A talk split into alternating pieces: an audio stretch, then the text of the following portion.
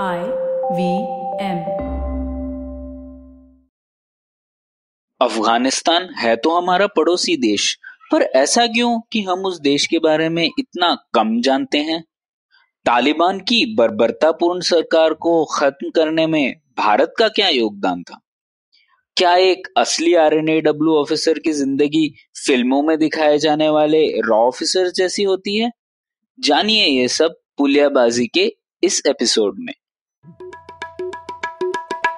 भाई हम हिंदुस्तानियों को बतियाना बड़ा पसंद है। बंगाली में अड्डा उड़िया में खोटी कन्नड़ा में हरटे और हिंदी में पुलियाबाजी। इस कला के लिए हमारी हर भाषा में एक शब्द है। तो प्रणय और मैं तो अक्सर मिलकर पुलियाबाजी करते ही रहते हैं। हमने सोचा कि आपको भी इसमें शामिल कर लिया जाए। तो आइए प्रणय और सौरभ के साथ करते हैं पुलियाबाजी। हेलो सौरभ कैसे हैं आप? हे प्रणय तुम कैसे हो? बस मज़े में। सौरभ इस बार कुछ इंटरेस्टिंग एक और डिस्कशन करते हैं। अब मैंने अभी ये पिक्चर देखी सलमान खान वाली R and A W officer जो है जिसमें है ना? वो दूसरी पिक्चर थी। टाइगर वाली? हाँ वो टाइगर रिटर्न है ऐसा कुछ है ना? तो ये R and A W officer तो हिंदी पिक्चर में आजकल बहुत दिखा रहे हैं। कई पिक्चरें आ रही हैं इसके ऊपर। हाँ हाँ वो मुझे एजेंट विनोद बड़ी पसंद आई थी। अच्छा हाँ वो भी अच्छी थी। पर उसमें जो डिपिक्शन रहता है ना R and A W officer का वैसे तो एकदम नहीं रहते R and A W officer और काम जो रहता है R and A W officer का वो बहुत अलग रहता है। तो इस बार क्यों ना हम किसी R and A W officer को ही लाए पुलियाबाजी में? शायद कभी और किसी भी पॉडकास्ट में ऐसा हुआ नहीं होगा। बिल्कुल ये तो मतलब एक ज़बरदस्त कू है बॉस की क्या कहते हैं या we we can get a real जिसको हम सब लोग यूजली बोलते हैं रॉ ऑफिसर पर अभी हम लोगों को ट्रेन कर दिया गया है कि कोई भी असली रॉ ऑफिसर खुद को रॉ ऑफिसर नहीं बोलता है। R and A W officer जो है उनसे बात करना तो मतलब एक पॉडकास्ट में is honour and pleasure yes तो बहुत खुशी की बात है कि इस बार इस एपिसोड में हमारे साथ है mister Anand Arni. Arni ji R and A W में 2012 में रिटायर हुए वह आर एन ए डब्ल्यू के नंबर टू पोस्ट पर रिटायर हुए और पूरी ज़िंदगी उन्होंने अफ़गानिस्तान और पाकिस्तान मामलों पर काम किया है। तो उनसे बहुत कुछ जानने मिलेगा R and A W officer की ज़िंदगी के बारे में और अफ़गानिस्तान और पाकिस्तान के भारत के लिए क्या मायने हैं उसके बारे में। तो Arni ji welcome to the show Thank you. Thank you for having me on the show. हाँ तो आर्नी जी सबसे पहला तो जो मेरे ख्याल से सबके दिमाग में सवाल होगा सबसे पहले आप ये बताइए ये R and A W officer बनते कैसे इसको माफ़ करना मैं तो अंग्रेज़ में जवाब दूँगा। ज़रूर। ये तो सीआईए पैटर्न पे था इनिशियली इनिशियल डेज़ पे। Campus recruitment okay. campus recruitment, uh, its equivalent in India was that uh, Cam, you cannot go to a university professor and say, itne universities hai, you can't really go to all the universities and ask. So they asked officers who were serving in the department if they knew of people who could be suitable to be recruited. And in that fashion, us mamla mein, I was studying in uh, St. Joseph's College, Bangalore, uh, somebody came and asked me, "Are you interested in joining?" मुझे कुछ पता नहीं था 1975 nobody knew about the existence of RNAW उस जमाने पे secret था it was a secret organization and it was a secret secret organization see- दो दो दो था उसमें एक तो है सीक्रेट तो था meaning advertise it was not advertised Mhm. दूसरी चीज है it was during the emergency nobody asked questions at that time हाँ ओके so uh, मैं तो दिल्ली मैं I went for the first interview Delhi पे right, some place in uh, RK Puram for an interview came back home and uh, didn't sound very appetizing because it was all bureaucratic then of course uh, it led to it that was there were four batches like me who were recruited uh, from the universities virtually उसमें uh, each batch was four people roughly oh okay that niche and, uh, yeah, yeah. It was every alternate year, four people were recruited 71, 73, 75, and 77. उसके बाद, of course, we had uh, setbacks क्योंकि a new government had come to power, uh, Moraji Desai's government. There was suspicion about RNDW. बाद में the whole thing went into uh, slow mode. The no recruitments took place. Again, again, it restarted in the 80s. Uh, ऐसा चला, it, but it has now become. Uh, there was some criticism of uh, people of our form of recruitment, criticism that we were not to the UPSC. Okay. and and uh, this prevailed and finally now uh, the UPSC is in the picture so anybody joining RNAW is from the pool of officers who qualify for the UPSC in any given year मान लीजिएगा इस साल तो 200 या 2000 लोग uh, और join the civil services उसमें तो छह लेते हैं हर साल आजकल ओके तो यू तो जो नॉर्मल आईएएस का एग्ज़ाम यूपीएससी कंडक्ट कराती है बेसिकली सारी सिविल सर्विसेज़ का उसी के थ्रू आज की डेट में अगर किसी को आर एन डब्ल्यू ऑफिसर बनना है तो वो नहीं उसी नहीं नहीं नहीं ऐसी नहीं ऐसी नहीं। फिर? You qualify for the UPSC, वहाँ they come and recruit you from that pool. RNDW के लिए ओ आप अप्लाई हाँ बिल्कुल अप्लाई नहीं कर सकते हैं। They have to call you okay. तो ये मतलब वैसा क्लब है जिसमें आप अप्लाई नहीं कर सकते क्लब आपको रिक्रूट करता है। तो जो पहले चार बैचेस उन्होंने बताया वो आरएएस बोलते थे उसे। और इसे एस्टेब्लिश किया था आर एन काव ने और उनकी काफ़ी फ़ेमस एक किताब है उसके ऊपर काउबॉयज नाम से।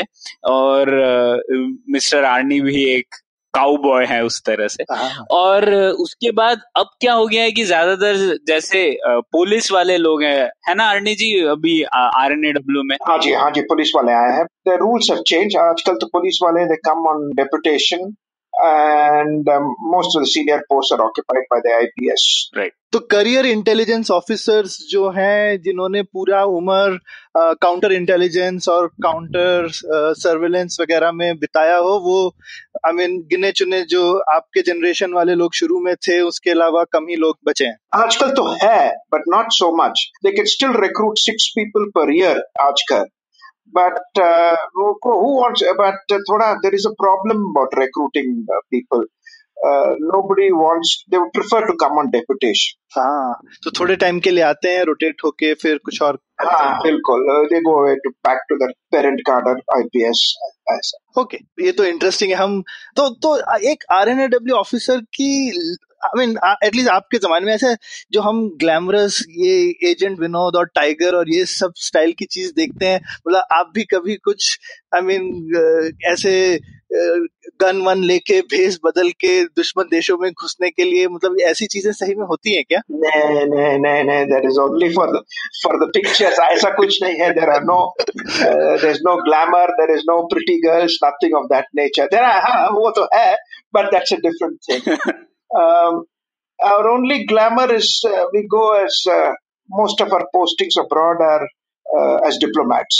most of the time not all the time but s- Okay. most of the time Hmm. and when you're posted in an embassy there is some amount of uh, glamour in the sense you're you're living a different life uh, you're a diplomat uh, that is all.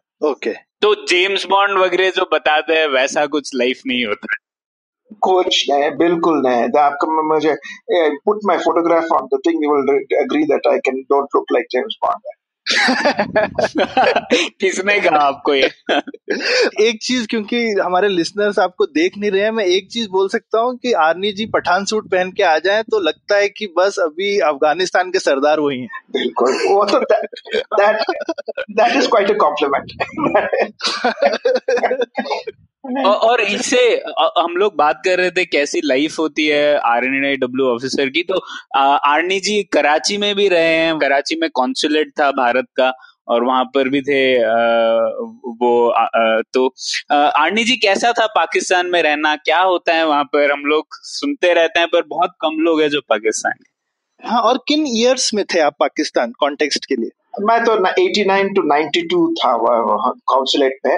93 में consulate बंद हो गया क्योंकि after that Babri Masjid episode to start from beginning originally the embassy was in Karachi the ambassador का घर which become the house of the residence of the council general is opposite Benazir Bhutto the Bhutto house okay और हमारा जो consulate जो है main building वो है इनके we bought that from Sir Shanawaz Bhutto, that is uh, Benazir's grandfather. And Bilkul Samne is the house of the uh, Nawab of Junagadh. And uh, if you remember, now Junagadh refused to join the correct. मतलब हाँ हाँ जिनको मालूम नहीं है जूनागढ़ अभी भी पाकिस्तान के ऑफिशियल नक्शे में उन्हीं की कंट्री है उन्हीं का हिस्सा है हाँ और हर साल uh, on Junagadh Day, I'm talking up to, uh, it is not 30 years ago, uh, 25 years, 30 years ago. हर स- I don't know if it still happens. हर साल Junagadh Day पे उनका flag, घर पे flag hoisting होता था. So we used to stand and watch the Junagadh flag going up. And uh, our, of course, on our national day, we used to hoist our flag, which is always hoisted, but there used to be a function. The, that was uh, Karachi in those days was a different, it was cosmopolitan city. Uh, हमारे embassy consulate में छह diplomat थे council general deputy council general और चार councils उसके नीचे of course we have two three vice councils होते हैं and the teeth to tail ratio was very large क्योंकि वहाँ even our gardeners and uh, peons we used to take from India. So uh, 65 people उसमें gardener, security guard, electrician, all those type of people. We had drivers. Uh, क्योंकि डर रहता होगा कि local higher किया तो आईएसआई अपने लोग घुसा देगा हाँ जी बिल्कुल आईएसआई वाले घुसते थे व्हाट कैन बी से और it's it's a nice city तो आप वहाँ पर जब थे तो आईएसआई वालों को पता होता था कि ये आरएनडब्ल्यू के आदमी है बिल्कुल everybody knows you can smell an intelligence officer ऐसा you know it's not difficult हमको पता है कौन आई आई एस आई वाले हैं या एम आई सिक्स या C I A like that they knew who we were चार चार आदमी में क्या how difficult is it to find out ये एक सबसे बड़ा डिफरेंस है सौरभ। जैसे पिक्चरों में दिखाते हैं कि वो आर एन डब्ल्यू ऑफिसर है और किसी को पता ही नहीं है। और ये इतना मतलब वास्तविकता तो ऐसी है ही नहीं। और और एक दूसरे को पता रहता है कि कौन क्या है और अंदाज़ा लगा लेते हैं। और हमारे लोग ही know they say something uh, in telephone conversations they will say oh there's a new officer who's come from the other side Uh, पता हो जाता है। So you know I'm not saying it happened to me but it has happened with other people. तो आम ज़िंदगी कैसी खैर आप वहाँ पे आम आदमी नहीं थे लेकिन आप वहाँ की आम ज़िंदगी उस समय पाकिस्तान की देख ही रहे होंगे। तो आई मीन इंडिया के कंपैरिजन में जैसा लोग उस समय उस समय के हिसाब से बैंगलोर दिल्ली वगैरह बॉम्बे के हिसाब से अगर कराची कराची को लोग बॉम्बे से बहुत कंपेयर करते हैं।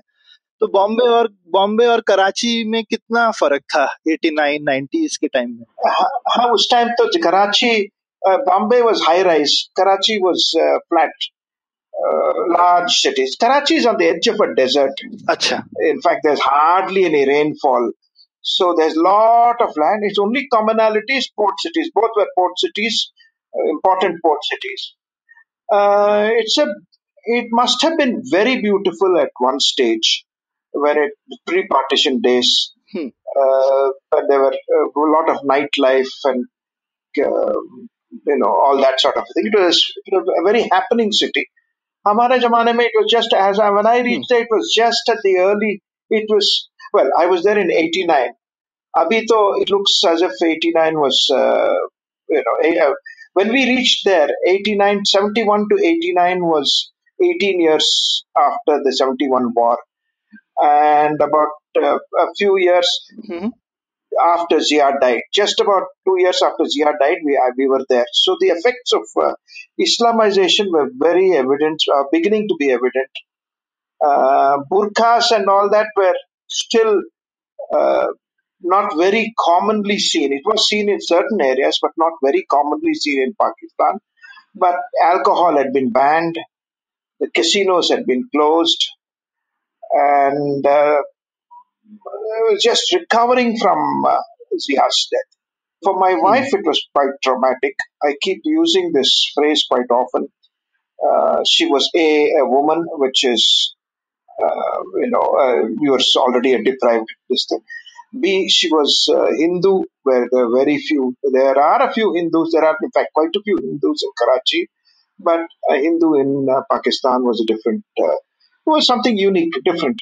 And of course, the third of most important was she was an Indian, Hmm. which uh, there must have been about half a dozen Indians. I mean, and leave aside the embassy crowd, probably less than half a dozen Indians in Karachi. Okay तो और और इसको अफ़गानिस्तान से compare करें और और, और हम एक्चुअली कोशिश करेंगे कि हिंदुस्तान में पाकिस्तान का अवेयरनेस तो बहुत ज़्यादा है और अफ़गानिस्तान का बहुत कम। तो तो हम हम ज़्यादा वैसे अफ़गानिस्तान पे गौर भी करेंगे। अगर आप अफ़गानिस्तान से कंपेयर करें पाकिस्तान को तो क्या क्या डिफरेंसेस थे अफ़गानिस्तान में और पाकिस्तान के बीच में? Was the same, uh, was much like India when I reached there. Karachi, uh, Afghanistan uh, Mhm. went through various phases. In the in the uh, 70s, it was a fairly modern city, much more modern than any part of India. I'm talking about Kabul. Then India, there were women were Acha. around in skirts. Uh, there was uh, you know women were walking around. There was no burqas, not very not very many burqas evident. And ये समय था जब communist uh, regime था वहाँ पे है ना? नहीं नहीं उससे उस, उससे पहले भी उससे पहले भी even during the king's time it started during the king's time but more so during the communist regime I agree with you there तो ये ये ये क्या कहते हैं थोड़ा थोड़ा सा यहाँ पे बैकग्राउंड जरा समझ लें। ये तो जैसे ऑब्वियसली पहले तो ब्रिटिश एम्पायर ने ही सब जगह कब्जा कर रखा था तो अफगानिस्तान में भी ब्रिटिश एम्पायर ही था या किंग का कब्जा था वहां पे It was totally a king. They fought the British on two occasions, three occasions. Twice they defeated the British. The third time, the British uh, forced the Afghans into a pact, into a, a agreement by which certain portions of Afghanistan were ceded, were were uh, taken over by the British Empire. That that is the areas which you call. Uh, the Afghans insist that uh, Fatah and uh, NWFP in Pakistan are actually part of their empire. Their empire by uh, would even stretch as far as east as the Indus. Correct okay तो जहाँ तक Indus river बहती है पाकिस्तान में basically Afghanistan का claim था कि Sindhu river तक उनका एम्पायर होना चाहिए था और वो अंग्रेज़ों ने ज़बरदस्ती ले लिया और फिर जब पाकिस्तान बना तो उन्होंने उसको पाकिस्तान की टेरिटरी में डाल दिया। That is the problem. हाँ इस पर कहना चाहूँगा कि पहले अ, मतलब अफ़गानिस्तान और अफगान लोग इस पर अ, बहुत गर्व महसूस करते हैं कि अंग्रेज़ और या रशिया या कोई भी जो बाहर के पावर्स हैं वो वहाँ पे कभी भी टिक नहीं पाए। तो जैसे ये भी बात कही गई थी एंग्लो अफगान वॉर हुए दो तीन वॉर्स हुए पर उसमें भी क्या हुआ कि फाइनली अंग्रेज़ वहाँ पे टिक नहीं पाए और उनको हरा के भेज दिया गया वापस। तो अल्टीमेटली जैसा आर्नी जी ने कहा एक पैक्ट बना दिया गया कि अफ़गानिस्तान अलग से रहेगा और वह अंग्रेज़ों के कंट्रोल में नहीं रहेगा पूरी तरह से। तो फिर तो जब जब एक बार एक तरह से जब डीकोलोनाइजेशन हुआ 45 के बाद में वर्ल्ड वॉर टू के बाद में तो उस समय तो वहाँ का किंग ही कंटिन्यू रहा या अफ़गानिस्तान में भी कुछ मॉडर्नाइजेशन आया रेजिम चेंज वगैरह हुआ? King was there up about the he had gone on a holiday to uh, okay. to to to italy where he was overthrown. But uh, the king was fairly emancipated. He had prime minister to tha. Prime minister had full powers. Achha. His own cousin were there, and uh, they ran the country well. It was in those days. It was part of the hippie trail. It was a hippie. Kabul was. Uh, the backpackers had started going there, not coming to Goa, but going to Kabul in those days. Yes. Uh, where, uh, Kabul, okay. Interesting तो फिर तो फिर mid seventies में जब topple किया king को तो एक और किंग आया या कुछ और वहाँ पे कम्युनिस्ट लोग आए नहीं नहीं नहीं it was the beginning of the Saur revolution it was leftist oriented अच्छा। रेवोल्यूशन बाद में ही was also overthrown and communist over okay so this was late 70s और उसके बाद 80 तो 80s में वही लोग थे? 80s में वही लोग अच्छा। थे। 80s में started the war of uh, the Mujahideen uh, were armed and uh, and uh, sent across um, no I'm sorry it's earlier to 79 uh, much earlier 76 uh, the the Mujahideen were armed by the uh, Pakistanis and sent across. There was a civil war, virtually a civil war on. It went on for decades and uh, actually even now continues in a form, in some form. तो तो ये जो पाकिस्तान का modus operandi है Mujahideen train करके दूसरी तरफ़ भेजने का ये दोनों अफ़गानिस्तान इंडिया दोनों पर अपनाया जाता है? हाँ जी बिल्कुल वहाँ प्रैक्टिस करके they experience they practice there and are implementing it elsewhere. Okay अभी भी चल रहा है वहाँ। अफ़गानिस्तान तो अभी भी अभी भी चल रहा है। तो अच्छा। तो पाकिस्तान और अफ़गानिस्तान का कैसा रिलेशनशिप है आपस में?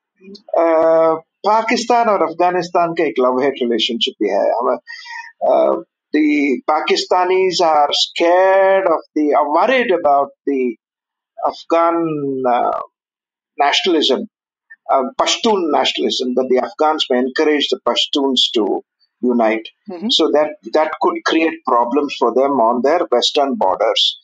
Uh, the Af- Afghans have never accepted the Du- Durand line.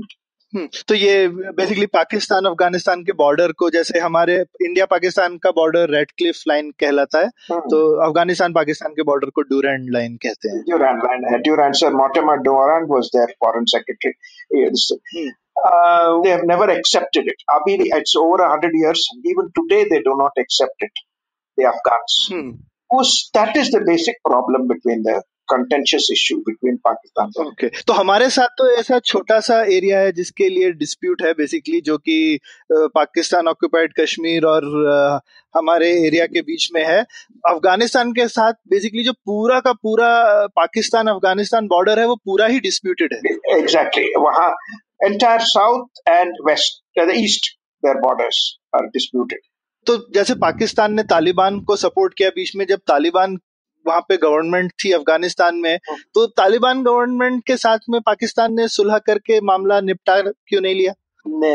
Even Taliban will not agree to this even the Taliban would not agree to say, gifting the Durand or agree to the funding of the Durand Saurabh हमें शायद इस इस uh, वक्त एक break लेना चाहिए और हम लोग फिर मिलेंगे ब्रेक के उस पर.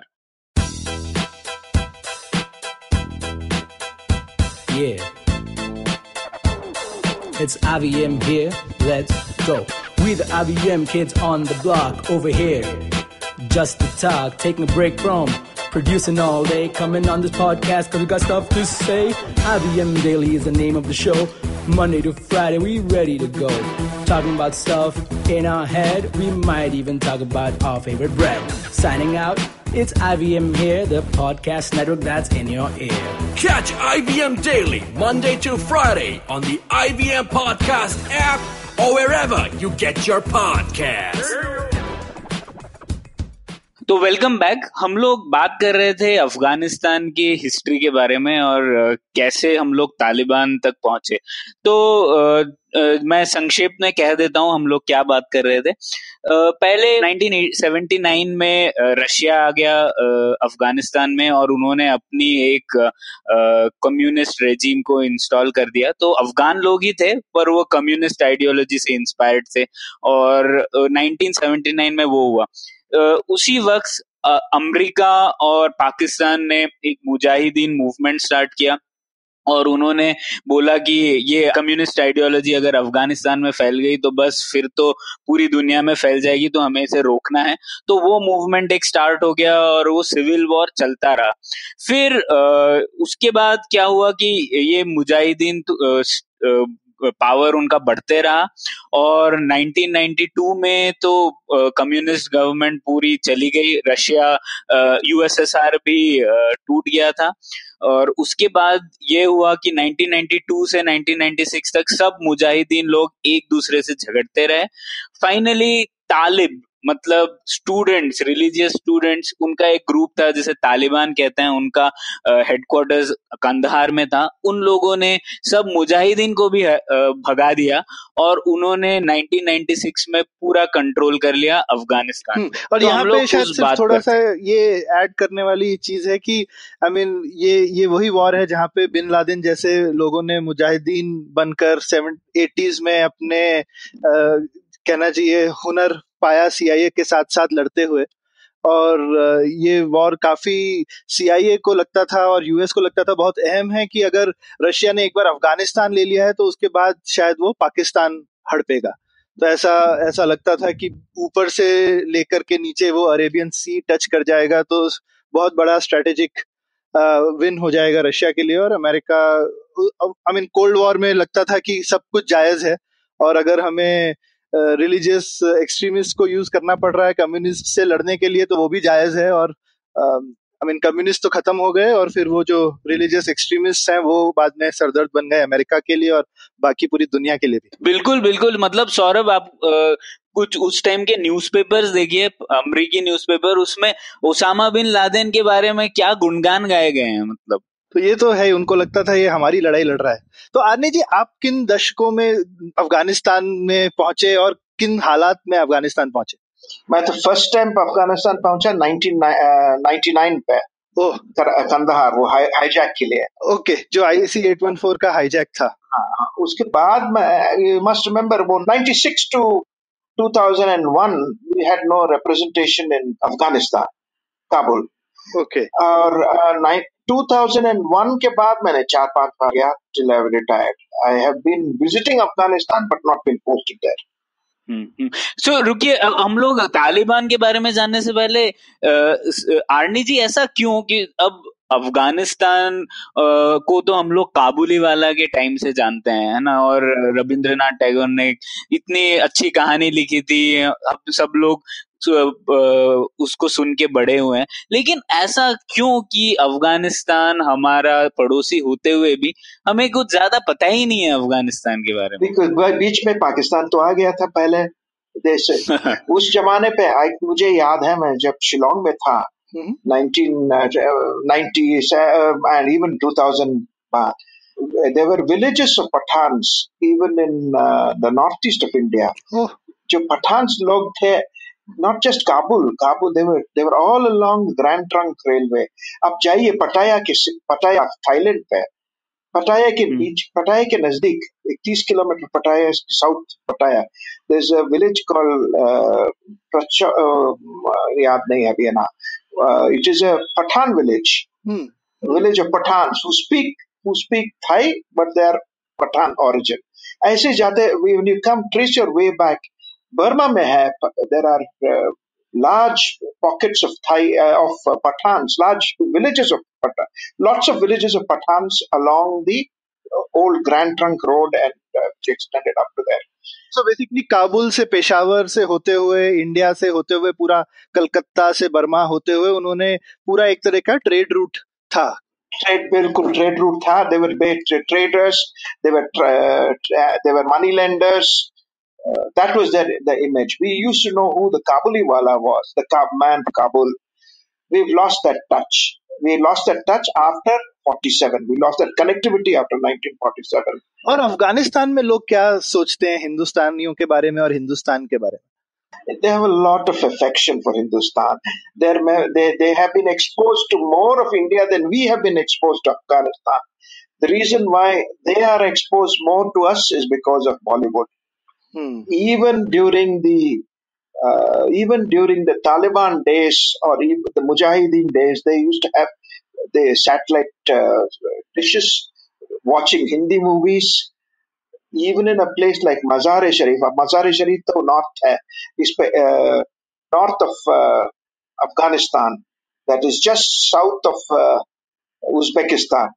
Hmm. There are people who who were very surprised to know the one of the very important leaders of Afghanistan, his wife was, spoke to me in Hindi.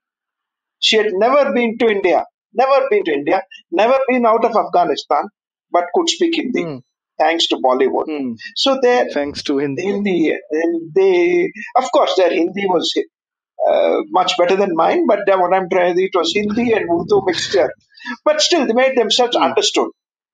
And Hmm. uh, that was their uh, contact point with India. They had nostalgia for India, affection for India. And when we, in 2001, when uh, the Taliban was ousted, they saw us as saviors. And we continued our, uh, all our aid policies have been aimed at helping the Afghans. Our infrastructural projects are very highly regarded. आजकल तो I mean I am going diverting digressing from the main point but we have done a lot in Afghanistan now so they know us better than we know that तो ये बताइए कि अभी कहा जाता है जैसे कि हिंदुस्तान का जो अफ़गानिस्तान के साथ रिलेशनशिप है वो पाकिस्तान सेंट्रिक है बहुत। तो ये ये सही है या अफ़गानिस्तान की क्या अहमियत है इंडिया के लिए? और क्या होनी चाहिए? आ, ये तो रियलिटी जो है that Pakistan existing between us that reality we can never so we have to factor in Afghan, Pakistan in any of our uh, in any of our contact points or relations with Afghanistan. Uh, I, but at the same time, I don't think we have to uh, be totally concerned or of Pakistan while we uh, deal with Afghanistan. Uh, what I'm trying to get at is that uh, we should treat Afghanistan, but taking in the reality of Pakistan being where it is, but treat them, and, uh, but, but improve our relationship in whatever manner we can.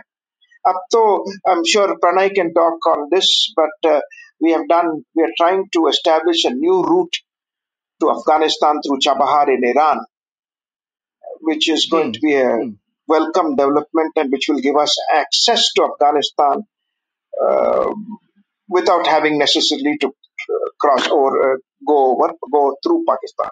तो सौरभ इसमें कहेंगे एक तो अहमियत ये है अफ़गानिस्तान की भारत के लिए कि अफ़गानिस्तान मध्य एशिया के लिए भारत के लिए ओनली एक्सेस पॉइंट है क्योंकि अब देखिए, इस तरफ़ पाकिस्तान है भारत के और ईस्ट की तरफ़ चाइना है।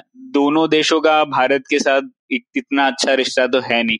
तो अफ़गानिस्तान ही है जिसके साथ भारत के अच्छे संबंध हैं। तो अगर हम लोग ईरान के थ्रू अफ़गानिस्तान चले जाएँ तो जो पूरा सेंट्रल एशियन मार्केट है सेंट्रल एशियन रिसोर्सेज हैं वो सब भारत के साथ एक्सचेंज हो सकते हैं रिलेशनशिप और मज़बूत हो सकते हैं। तो ये मैं कहूँगा बहुत बड़ी अहमियत है अफ़गानिस्तान की भारत के लिए। बिल्कुल बिल्कुल। और और जैसा अर्थशास्त्र में कौटिल्य ने जो उनकी चौसर बिछी रहती है उसमें उन्होंने लिखा भी है कि जो आपके जो पड़ोसी होते हैं वो कभी आपके मित्र नहीं होते लेकिन जो आपके पड़ोसी के पड़ोसी होते हैं वो आपके ज़रूर मित्र होते हैं। सही बात है। हाँ लेकिन उस तरीके से देखने में प्रॉब्लम यह है कि फिर हम लोग पाकिस्तान अ, मतलब जो भी अफ़गानिस्तान के बारे में सोच रहे हैं वो पाकिस्तान को केंद्र में रखकर करेंगे। हाँ, लेकिन अफ़गानिस्तान का और भारत का रिश्ता अपने बल पर भी खड़ा हो सकता है। बिल्कुल। यस यस वो सही है। तो तो ये बताइए आप आदि जी, अफ़गानिस्तान बहुत ही ऐसे क्रूशल टाइम पे गए थे जब मतलब तालिबान सरकार थी वहाँ पे और और हिंदुस्तान ने काफ़ी अहम भूमिका प्ले की थी उस उस एरेना में तालिबान रेजिम को हटाने के लिए और उनकी नॉर्दर्न अलायंस को इकट्ठा करने के लिए। तो तो कुछ उस समय के बारे में बताइए, तालिबान रेजिम कैसी थी? उसके बाद हुआ क्या? वो चेंजेस वहाँ कैसे आए? कुछ कुछ उस उस टाइम जो आपने वहाँ पर बिताया था, उस पर कुछ प्रकाश डालिए। शुरुआत में I to start by saying that ये जो हमारा relationship with the government of Afghanistan that is government which was in power in 96 led by President Rabbani was the government that we recognized. Right till we never recognized the Taliban government at all.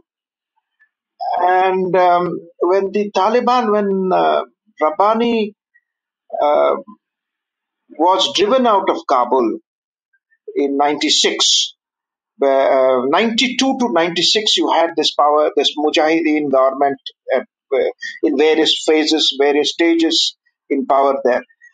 We, we recognize them. 96, uh, they were driven out of Kabul and gradually over a period of uh, five years, they were driven into a thin wedge which represented about 10% of Afghanistan. This wedge was in the northern areas south of Uzbekistan. Uh, even at that point, we continued to maintain relationship with that government of President Rabbani even though they controlled only 90% of Afghanistan. We were not the only country. Only three countries in the world recognized the Taliban the UAE, Saudi Arabia, and Pakistan. All the others were either did not recognize the Taliban, but a few recognized the Rabbani government. We were one of the few. What India's role then is something that has not been really spoken much about. It's still uh, much of it is in uh, cloaked in, uh, in, in clouded in secrecy, and uh, we uh, not much is out in the open. But India was one of the countries which kept the Rabani government alive, so much so that when the Americans came in, this is something we should be proud about. When the Americans came in uh, uh, to oust the Taliban, they came in with a land force of 350 special forces officer uh, personnel and 100 CIA people. That was the only land forces they brought in. Partnering them were 15,000 troops of the government of, uh, of Afghanistan, which India recognized.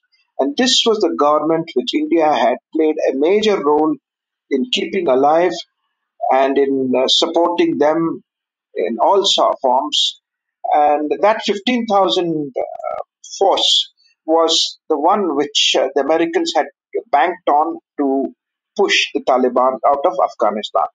ये तो बहुत बहुत ही interesting बात है क्योंकि जैसा Arnie जी ने कहा ये बात कही नहीं जाती और जो लोग कहते भी हैं वो ये बोलते हैं कि इंडिया ने एक वॉरलॉर्ड को सपोर्ट किया अहमद शाह मसूद को अगेंस्ट तालिबान जैसे वॉरलॉर्ड पर सच्चाई ये है कि उस समय भारत रब्बानी गवर्नमेंट को सपोर्ट कर रहा था पूरा विश्व उसको सपोर्ट कर रहा था एक्चुअली और अहमद शाह मसूद डिफेंस मिनिस्टर थे रब्बानी गवर्नमेंट में क्यों आर्नी जी तो हम लोग एक गवर्नमेंट को सपोर्ट कर रहे थे हाँ जी बिल्कुल we were supporting a government and the army of the northern alliance was led by the defense minister the charismatic uh, commander ahmed shah massoud um, the commander Massoud's army was supported by various other uh, people, uh, which was called the Northern Alliance, because this was largely those out of the uh, embrace of the Taliban. The Taliban was entirely Pashtun dominated. So they were aligned against the Pashtuns, and they happened to be the Hazaras of uh, uh, central Afghanistan, who are Shias, the Uzbeks of uh, of uh, Dostam, who were in Mazar-e Sharif and Shibargan and those areas, and the Tajiks of Commander Ahmad Shah Massoud and various other people. And of course, we must say there were a number of Pashtun leaders who were also part of the Northern Alliance, those who could manage to stay out of the uh, out of the embrace of the Taliban. And when I say embrace, it's not, uh, uh, they didn't join the Taliban.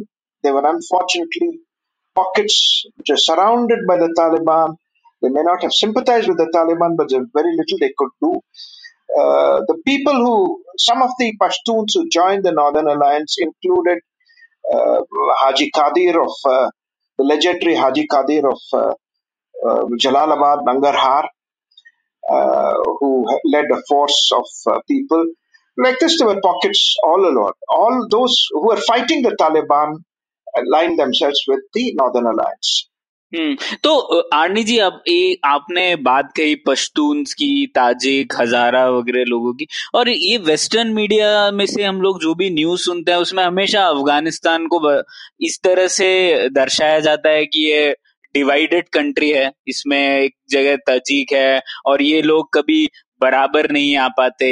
तो क्या इस ये सच है? ऐसा है अफ़गानिस्तान में? नहीं बिल्कुल है नहीं ऐसे। इट्स लाइक इंडिया कारण से कर्नाटका हम तो करना कनाडिगा है और यूपी और यूपी पीपल और फ्रॉम और Punjabi are separate we are all Indians ऐसे in the same fashion all Afghans consider themselves all people who, uh, the Tajiks, the Uzbeks, everybody, they consider themselves Afghans first. That identity is very firm, very much, very much there. You'll be surprised to know that there are more Tajiks in Afghanistan than in Tajikistan. But yet, these, these Tajiks look at the as their country as Afghanistan. They do not aspire to be part of Tajikistan. Interesting so पर एक और सवाल आया मेरे ध्यान में। Arnie जी आजकल जो किताबें आई हैं एक दो किताबें उसमें दिखाया जाता है कि तालिबान इतने खराब लोग नहीं थे और तालिबान तो हम ये तो भारत के साथ ही प्रॉब्लम है कि हम तालिबान के साथ बातें नहीं करना चाहते। पर आप बता सकते हैं कि तालिबान की, की कितने बर्बरता वाली रेजिम थी और कैसे वो ट्रीट करते थे लोगों को उस वक्त? Uh, there are some horror stories in Afghanistan. They were yeah, they were medieval characters, who, people who didn't believe in computers. Who they were they had no modern streak in them at all. They they forbade women from being educated.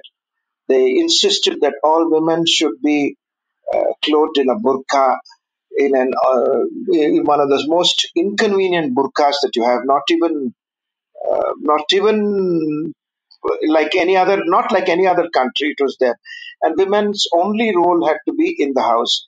When you when you subjugate, you, it was an attempt to subjugate fifty percent of the population. Do not give them education, force them to wear veils, and push them into their houses. Do not allow them into streets. Uh, I've been told, you know, there were there were families, there were women who had lost their husbands, who had no rose to any they had to literally beg on the roadside and be uh, every day be forced to vacate their place by the Taliban had a ministry called the Ministry of Vice and Virtue, which used to decide what is the right thing to do and how, what is the right how to behave and how not to behave. Uh, they destroyed all the museums of Afghanistan. The, the, the history of Afghanistan is, is, is been destroyed. The famous Buddha uh, relics in Bamiyan, the Buddha statues in Bamiyan were destroyed. Uh, you must remember there are a lot of, even though Afghanistan is a Muslim country, there are a lot of relics of their Hindu and Buddhist past which are still there. Gandharva, uh, Kandahar is nothing but Gandharva. And Gandhara, Gandharva, yeah, Gandharia here. Then then you have uh, Bamiyan, where you have Buddha's relics, which was a Buddhist country for a large part. You have Alexander's remnants of Alexander's armies left behind in Afghanistan. It's an area of history. The attempt of the Taliban was to destroy that and bring in only one solitary form of existence and a belief in only one history, which was uh, totally alien to their own existence. Um, they had no ideas. They were not a modern lot. They had no education. Of the few Taliban were educated. Mullah Omar was semi-educated at best. His education was basically only what he learnt about the Quran and in a madrasa. He had no idea of the outside world. Uh, they, they, they, he, he remained in Kandahar all his. Uh, he didn't go to Kabul. Uh, isolated with a small, with a very, very narrow vision, tunnel vision of the world. So there was no modernity. Absolutely, they were they were hurtling back into the past, and uh, that's when the Taliban was ousted. That's one of the things everybody is grateful for. That at least some sense of uh, modernity has now come into Afghanistan. तो ये तो अब तालिबान अ, आनी जी आजकल अब अब अब तालिबान को एक बार जब उस समय हरा दिया तो अभी तालिबान चली गई है या अभी भी तालिबान बची हुई बची हुए हैं अभी भी है बचे हुए बट डिफरेंट फॉर्म में एक तो है ट्राइबल अफिलियशन ट्राइबल्स और fighting each other all of them are being basically being sponsored by Pakistan sanctuaries are there in Pakistan their roles have change at least I would say the old Taliban even if they're not modern had a view of what to do it may have been a medieval view it may have been a negative view but it had an ideology the present Taliban does not have any ideology. It is uh, it is not ideologically driven. It's composed of people who are narcotic smugglers who who, who, who use Taliban territory to ferry narcotics all over and support therefore support the Taliban. There are people who are criminals who join them purely as bandits. There are people who there are tribes which have fought with other tribes and can't go back, so they're taking shelter among the Taliban. And of course, there are the mercenaries whom Pakistan is, uh, uh, well, uh, giving them sanctuary and they're all part of the Taliban. यहाँ पे I think ये add कर सकते हैं कि आई mean जो तालिबान के तालिबान का मेन जो सोर्स पैसे का है वो आई मीन कुछ तो पाकिस्तान से आता है, लेकिन जो सबसे बड़ी अफीम की खेती है उस एरिया में, वो कंट्रोल करते हैं वो लोग। और सारा जो ड्रग बिज़नेस है, जो निकलता है उस एरिया से वो वो इनको फंड करता है। हाँ, और और इनफैक्ट अभी जो तालिबान को मेन कंट्रोल कर रहा है उसे हक्कानी नेटवर्क कहते हैं और वो तो पूरा पाकिस्तान में ही बेस्ड है क्वेटा में क्वेटा शूरा वगैरह तो पूरा मतलब आईएसआई और पाकिस्तान का काफ़ी इन्फ्लुएंस है आज के तालिबान को जमाए रखने में। तो आने जी, अभी अगर करंट पे आ जाए तो उस समय तो आई मीन तालिबान के साथ में लड़ाई करके हम, हमने भी जो थोड़ा बैकग्राउंड में सपोर्ट किया और उसके बाद में करंट गवर्नमेंट आ गई। तो अब अब अफ़गानिस्तान में कैसे हालत है और अभी अफ़गानिस्तान किस तरह से, क्या पॉलिटिकल सिचुएशन क्या है करंटली अफ़गानिस्तान की? अभी सिचुएशन खराब है। Is getting bad to worse. It is it is now going back to it is now extremely. There are now two street lots of people there. I mean, there is the modern lot who have come who are running the country, who've been educated all who've got good education. Up the ministers, look at the uh, the portfolio, look at the background of most of the ministers, whichever government, whether it's it is uh, Karzai's government or Ashraf Ghani's government the ministers are all extremely well educated. Uh, Ghani himself is is a Western educated economist, a world world class economist, um, figure, an intellectual, a towering intellectual. But on the other extreme, you have uh, suicide explosions every day, suicide uh, bombings ev- virtually every second day on Fridays, you find surprisingly enough higher intensity of uh, of uh, suicide uh, killings, bombings, because people are all as- assembled in uh, mosques, which is again uh, anathema to their way of looking at life. But that's what they've come to accept, uh, come to what is reality today. large parts of the country have fallen to the Taliban um, figures are, are high figure. People would even say 50% of uh, Afghanistan is under the control of the Taliban. But the fact is that uh, the the actual reality is that all uh, most of the districts, most of the provinces or districts of the provinces along the Durand line, which is half, uh, which is the southern border and the eastern border, have fallen to the Taliban. They're under the Taliban control. Uh, that is, those districts which border Pakistan are under the Taliban control. And there are areas, you see, the, the demographics of Afghanistan uh, under the Amirs, uh, the Afghan kings, uh, went under, underwent many changes. There were demographic changes brought in to, to, to bring, to uh, give the uh, rulers a better control of the country. So you have large pockets of Pashtuns in Kunduz, in Herat, various places. And it's in these places that the Taliban are, are uh, asserting themselves. They've managed to establish bases in Kunduz and along the, the northern, uh, some pockets along the northern borders. Um, it would be safe to say, it would be, I think, uh, what can I say? I can't use the word safe. I, it would be uh, ex- accepting reality to say that at least 50% of Afghanistan is either under the control of the Taliban or under heavy Taliban influence. तो पहले तो जैसे हमने discuss किया कि क्योंकि America cold war की वजह से कम्युनिस्ट रेजिम के खिलाफ लड़ना चाहता था तो वो एक्सट्रीमिस्ट को सपोर्ट कर रहा था। अभी तो अमेरिका एक्टिवली जो करंट अफगान गवर्नमेंट है, उनको सपोर्ट करता है। और Pakistan I mean theoretically America का एलाई है।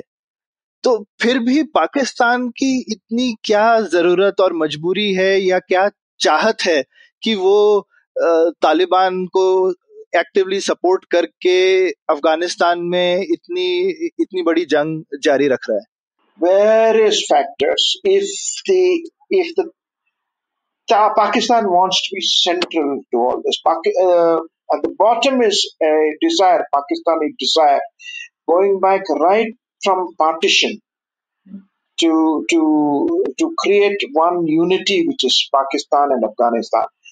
Uh, if you go into 1947, at the time of um, the, the creation of Pakistani state, British historians were even saying that there will be a fusion between Afghanistan and Pakistan. It will be create one entity.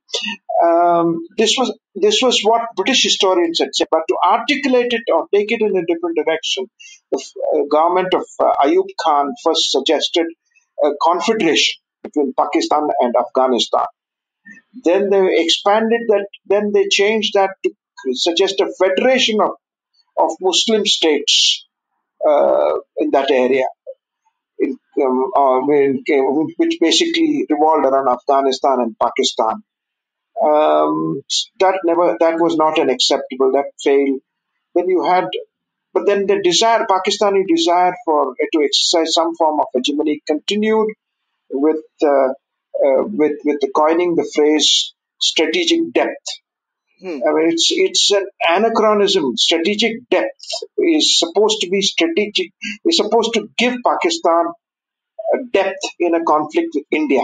हम्म हम्म तो strategic depth काफ़ी I mean अपने listeners के लिए लोग basically I mean ये पाकिस्तान का काफ़ी central strategy बोला जाता था कि अगर इंडिया अंदर आ गया तो अफ़गानिस्तान जो है उनको एक तरीके का रिलीफ देगा कि पाकिस्तान की आर्मी जो है वो रिट्रीट कर सकती है थोड़ी अफगानिस्तान में ये कॉन्सेप्ट था स्ट्रेटेजिक डेप्थ का correct Yes, but it's it's got total.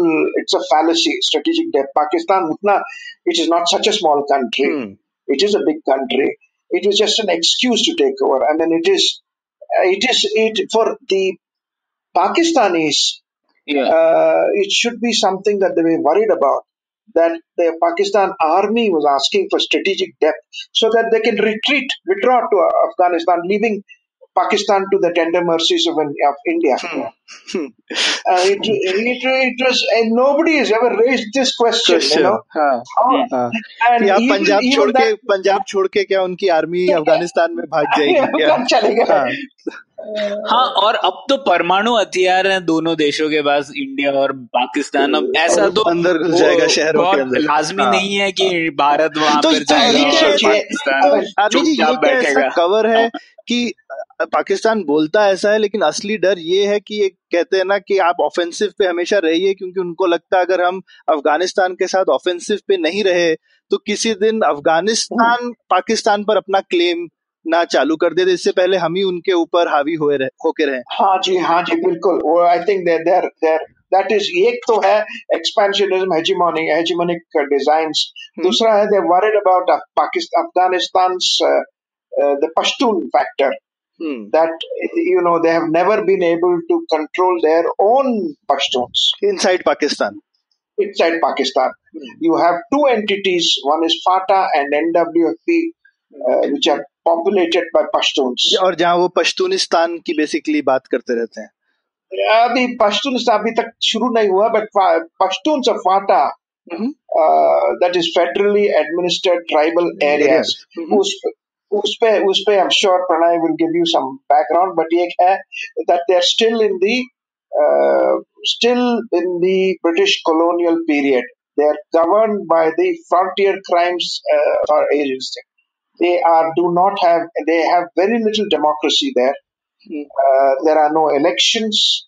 They sent, I think, seven MPs to, I think, but these MPs are elected by the tribal leaders. हाँ तो इसमें यही है सौरभ एक्चुअली आज हम लोग ये बात कर रहे हैं और आ, वैसे ते, तेरह मई को पाकिस्तान में ही बात होने वाली थी एक प्रोटेस्ट की जो पश्तून लोग कर रहे हैं और ये वो चाहते हैं कि उनके ऊपर जो अत्याचार हो रहे हैं पाकिस्तान में वो बंद हो। तो आ, मतलब ये आ, आज की डेट में भी बहुत ही सेंसिटिव मामला है और आर्नी जी जैसे कह रहे थे फाटा में तो ये डेमोक्रेसी भी नहीं है। वो अलग टाइप के रूल्स अप्लाई करते हैं फाटा के लिए और वो वहाँ के मान लीजिए वो वहाँ के पूरी तरह से नागरिक नहीं है उन्हें एक निचला दर्जा दिया गया है। वो तो है there is if the day मैं तो प्रणय को कहते रहता हूँ जिस दिन Taliban take over Kabul they will turn against Pakistan. And say, hey, this is also a given that though the Taliban, which is under Pakistani control, says that foreign forces should withdraw, that is Americans, it does not serve Pakistan's interests if the Americans withdrew. If the Americans withdrew, the, the, the, the world will forget about Afghanistan uh, Pakistan does not have the financial strength or the resources to look after Afghanistan. Afghanistan will become a basket case and uh, uh, a problem for uh, their only uh, Pakistan. Yes, exactly. Anyway.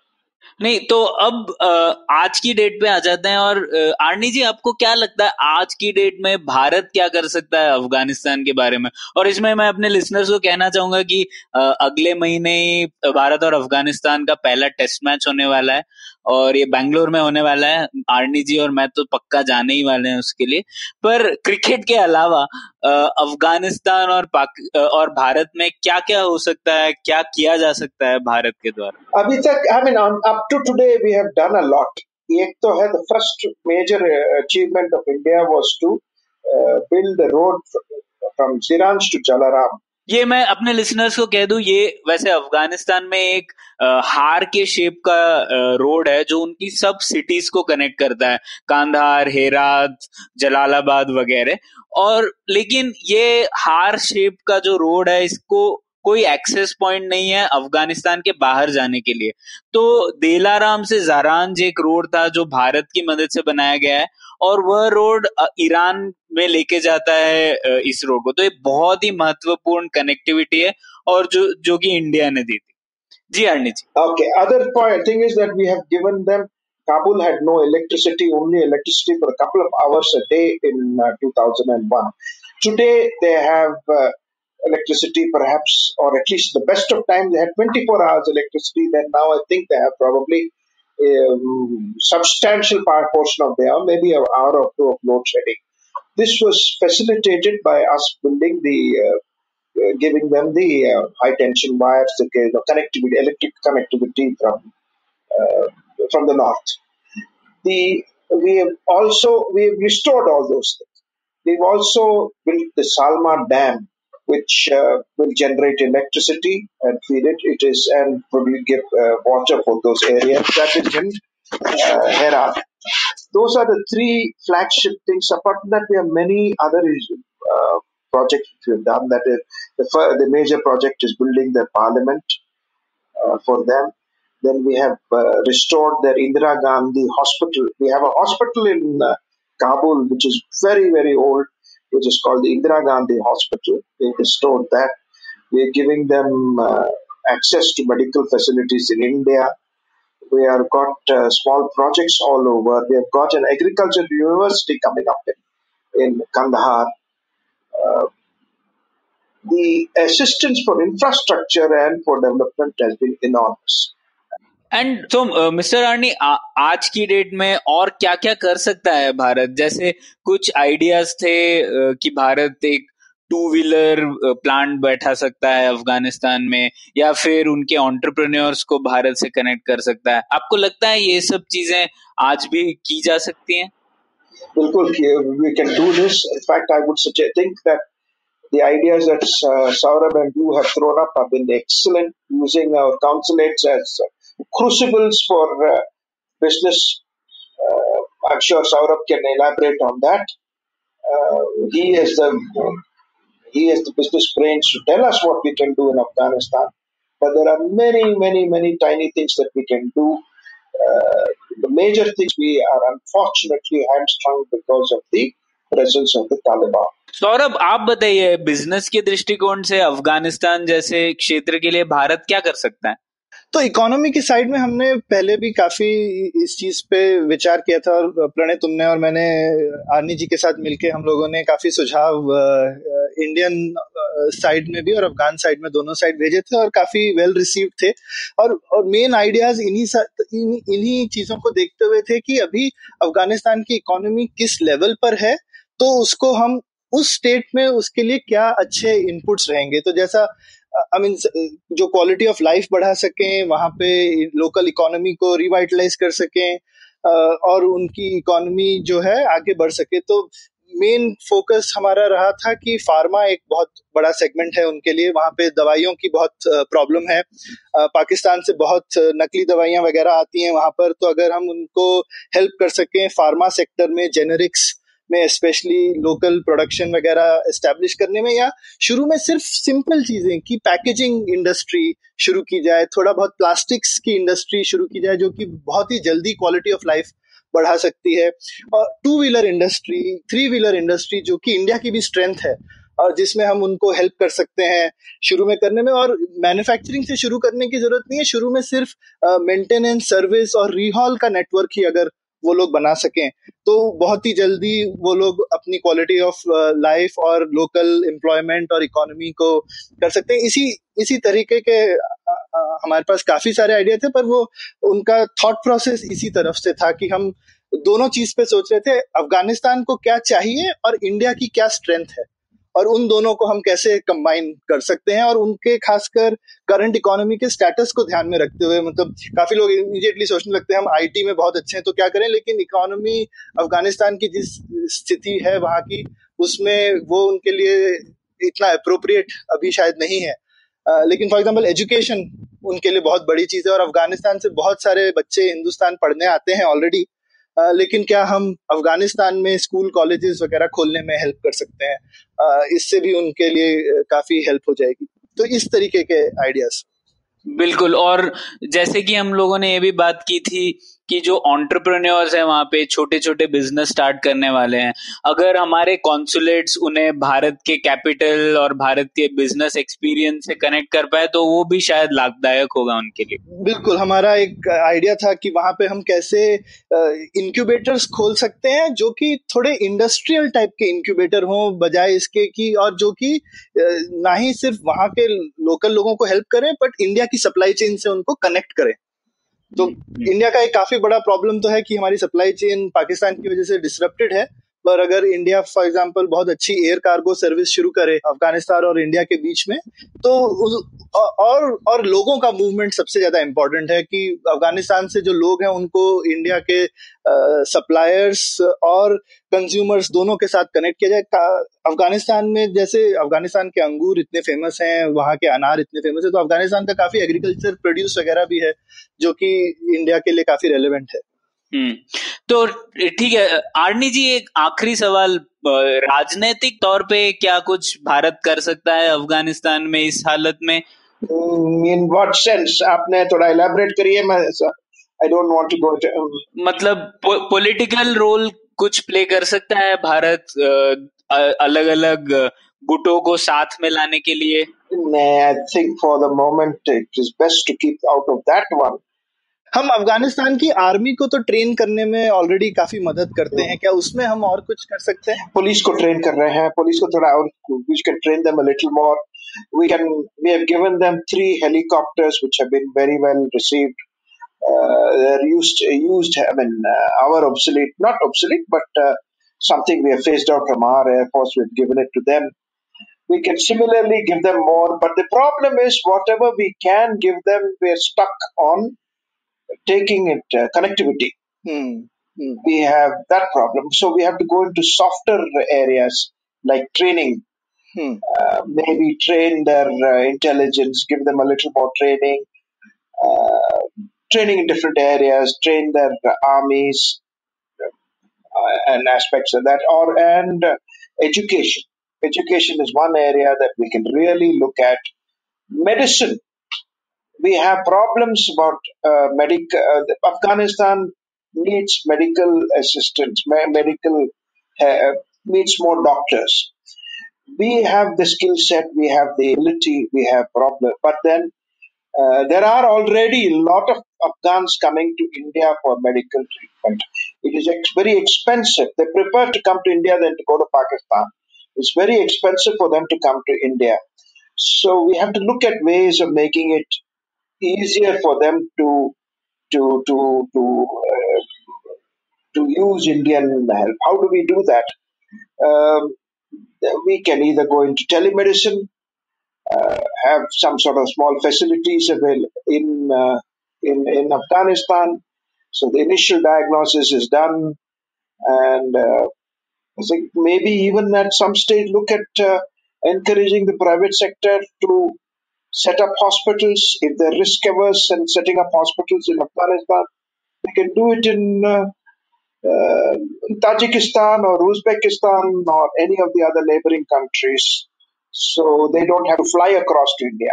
Right तो softer तरीके ज्यादा हैं help करने के लिए rather than hard things अभी हमारे options थोड़े लिमिटेड हैं उस सेंस में बिल्कुल हाँ और और हार्डर ऑप्शंस तो अमेरिका कर भी रहा है। तो एक ज़रूरत और कंपैरेटिव एडवांटेज भारत का ये है कि भारत ये सब चीज़ें कर सकता है जो अमेरिका नहीं कर सकता क्योंकि अमेरिका को अफ़गानिस्तान के बारे में और उनकी सोसाइटी के बारे में शायद इतना आइडिया नहीं है और अफ़गानिस्तान भारत के पास है तो हमें थोड़ा बेहतर समझ है उस सोसाइटी की। तो एनीवेज ये बहुत मज़ा आया आज के डिस्कशन में। शुक्रिया अरणी जी आने का और पहली बार आई थिंक किसी आर एन डब्ल्यू ऑफिसर ने किसी पॉडकास्ट पे इंटरव्यू दिया होगा। तो मज़ा आया इस बारे में जान के, आपसे सुन के, आपके एक्सपीरियंसेस सुन के अफ़गानिस्तान और पाकिस्तान के बारे में। और मैं अपने लिसनर्स को यही कहना चाहूँगा कि अगर वो अफ़गानिस्तान के बारे में और जानना चाहते हैं तो विलियम डैरिम्बल की एक बुक थी रिटर्न ऑफ़ द किंग बहुत ही अच्छी बुक है, जो थोड़ी हिस्ट्री के बारे में बताती है। और अहमद रशीद की किताब थी, तालिबान नाम से। और वो तालिबान के बारे में काफ़ी अच्छी किताब है। तो बस इसी बात पर आज की पुलियाबाजी खत्म करते हैं। शुक्रिया। बिल्कुल बहुत मज़ा आया। थैंक यू जनाब। थैंक यू सर जनाब थैंक यू रानी जी। तो उम्मीद है आपको मज़ा आया। पुलियाबाजी में शामिल होने के लिए हमसे मिले Puliyabaazi at gmail dot com या फिर एट पुलियाबाजी ट्विटर पर। फिर मिलेंगे अगली पुलियाबाजी।